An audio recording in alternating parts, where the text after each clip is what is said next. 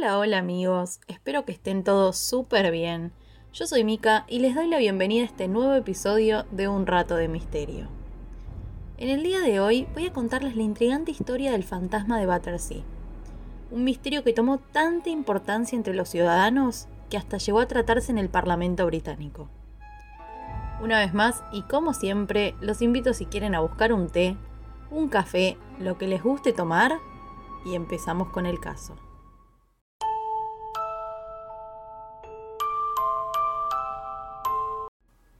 La historia que les voy a contar el día de hoy sucedió en Battersea, un vecindario en el sur de Londres que si bien ahora está lleno de cafeterías y negocios de moda, en 1956 era una zona donde vivía la clase trabajadora. La casa número 63 de Wycliffe Road era el hogar de la familia Hitchings. Wally, el padre de familia, su esposa Kitty y la hija de ambos, Shirley, de 15 años. En la casa además vivía la abuela Ethel y su hijo adoptivo John. Los sucesos misteriosos en esta casa arrancaron en enero del 56, cuando una pequeña llave apareció sobre la almohada de Shirley. Lo curioso es que esta llave jamás la habían visto antes. Era plateada y antigua, el tipo de llave que se usaba en las casas de la alta sociedad. Shirley no tenía idea de cómo había llegado ahí esa llave, por lo que la llevó a su padre para que la pudiera examinar. Wally estaba ocupado ayudando a bañar a Kitty, que padecía artritis crónica, y le pidió a Shirley que dejara la llave en la repisa, que cuando terminara con ella se acercaría a examinarla. Shirley fue, dejó la llave y volvió a sus tareas. Sin embargo, cuando Wally fue a buscar esta llave, no estaba. Y después de examinar la casa y de buscarla por todos lados, apareció nuevamente sobre la almohada de la cama de Shirley. Cuando finalmente recuperaron la llave, probaron por toda la casa a ver si habría algo, algún cajón, alguna puerta, pero no tuvieron suerte y probablemente hubieran olvidado para siempre el asunto, de no ser porque esa noche sucedió algo que cambiaría sus vidas para siempre. A la madrugada, y mientras todos estaban durmiendo, un estruendo ensordecedor invadió la casa, sacudiendo todas las paredes y los pisos. El ruido fue tan fuerte que los vecinos se acercaron a quejarse, pensando que quizás Wally estaba martillando o haciendo renovaciones en el medio de la noche pero claramente no era así. Ni siquiera había una explicación racional para semejante estruendo, pero fue el comienzo de la peor pesadilla de la familia Hitchings. La noche siguiente volvió a pasar, y la posterior también. Pronto ese estruendo nocturno se convirtió en algo cotidiano, y con el tiempo también empezó a suceder a plena luz del día.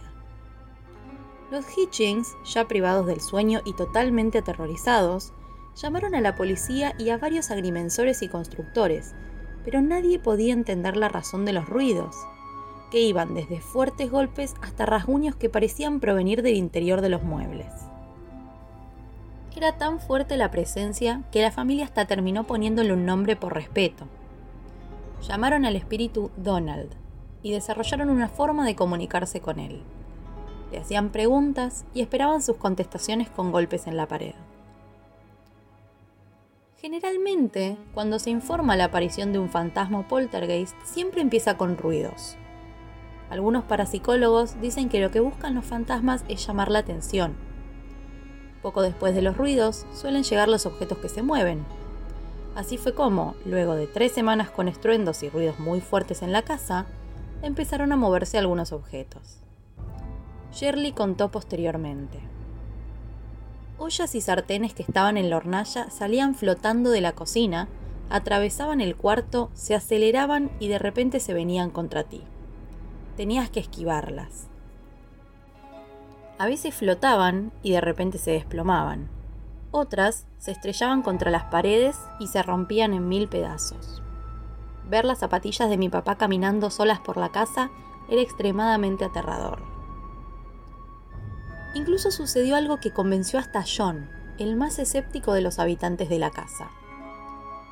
En el medio de la noche, la familia comenzó a escuchar gritos ensordecedores desde la habitación de Shirley. Cuando se acercaron al cuarto, la encontraron en la cama con la sábana flotando. A los pocos segundos, la sábana salió volando y Shirley quedó suspendida a 15 centímetros del suelo. Es luego de este suceso que la presa se entera de lo que estaba ocurriendo y hasta algún que otro medium ofreció sus servicios para realizar exorcismos y así poder eliminar la presencia de Donald.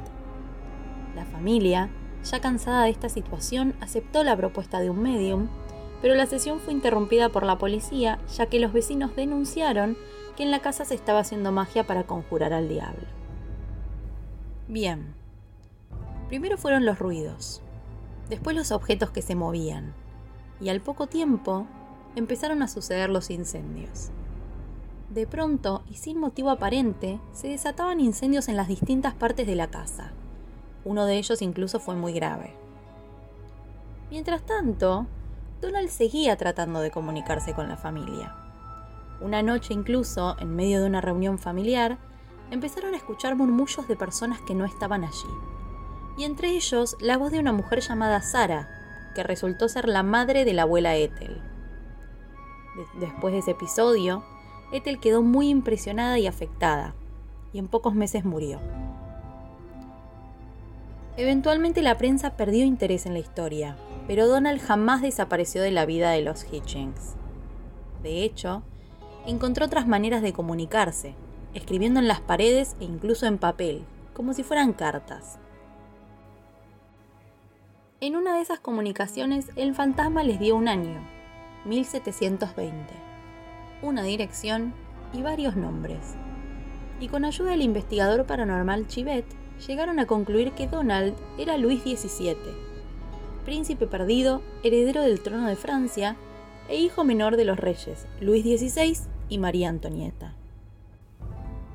Desde ese momento, Chivet se obsesionó tanto con el caso que pasó cada minuto posible tratando de probar su teoría. Y mientras tanto, los Hitchings seguían viviendo con Donald, tan convencidos de que era real que obedecían todos sus deseos. El living de la casa se convirtió en su habitación, en la que pusieron todas las muñecas de Shirley sentadas en círculo, y por la noche lo escuchaban dando golpes al ritmo de la música que escuchaba en la tele. En esa misma habitación dejaba sus cartas, indicando desde cómo debía vestirse Shirley al día siguiente hasta mensajes escritos para estrellas de cine que le gustaban. En 12 años aparecieron unas 3.000 notas. Algunos días escribía muchísimas cartas, se han llegado a contar más de 60 de un mismo día, y otros días escribía menos. Algunas estaban dirigidas al investigador Chivet, que cuando no podía ir a la casa de los Hitchings le escribía cartas a Donald. Y su comportamiento, según decía la familia, era siempre dominante.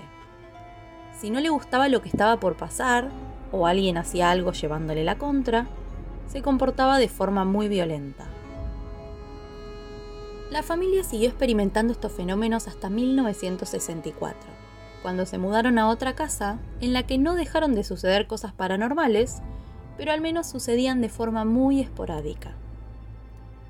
Para el resto de la gente, la culpable de todo esto fue Shirley.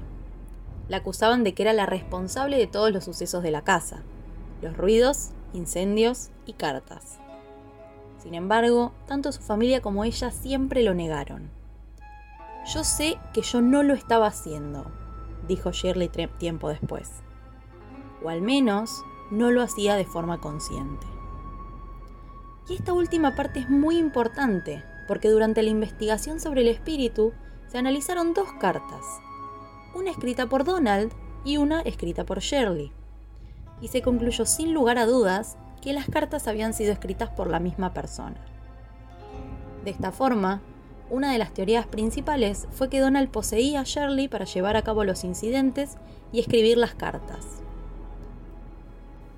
Más aún si se tiene en cuenta la estrecha relación que tenía con ella, y cómo la mayoría de los sucesos la involucraban o la tenían como víctima principal. La, la familia jamás lo vio, pero es algo que tranquilamente pudo haber sucedido. Incluso una vecina, que en ese momento era una niña, dio su testimonio asegurando haber visto desde su casa cosas moviéndose solas, incendios y los ruidos que atormentaban a la familia cada noche. Yo sé que no fue un engaño, dijo. Yo fui testigo. La familia estaba totalmente aterrada.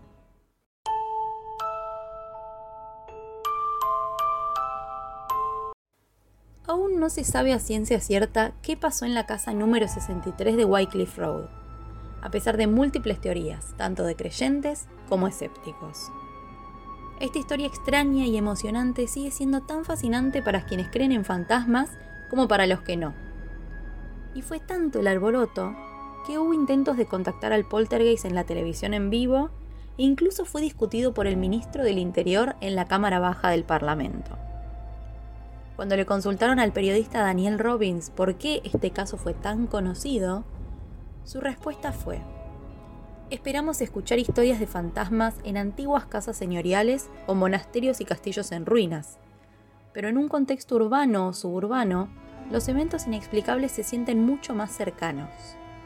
La casa encantada se parece a la nuestra, las personas afectadas no son diferentes a nosotros, y eso es lo que nos hace empatizar con ellos y temer que nos suceda algo similar.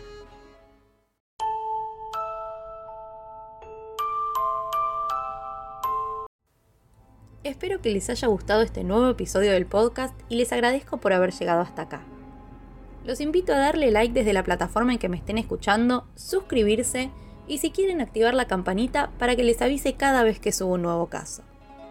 Si además quieren compartir este episodio con amigos fanáticos del misterio, me serviría muchísimo para que el podcast se difunda. Y por último, recuerden que pueden contactarme siempre por Instagram en arroba unratodemisterio.arg. Queridos amigos, eso ha sido todo por hoy. Les mando un beso grande y los despido. Hasta el próximo episodio.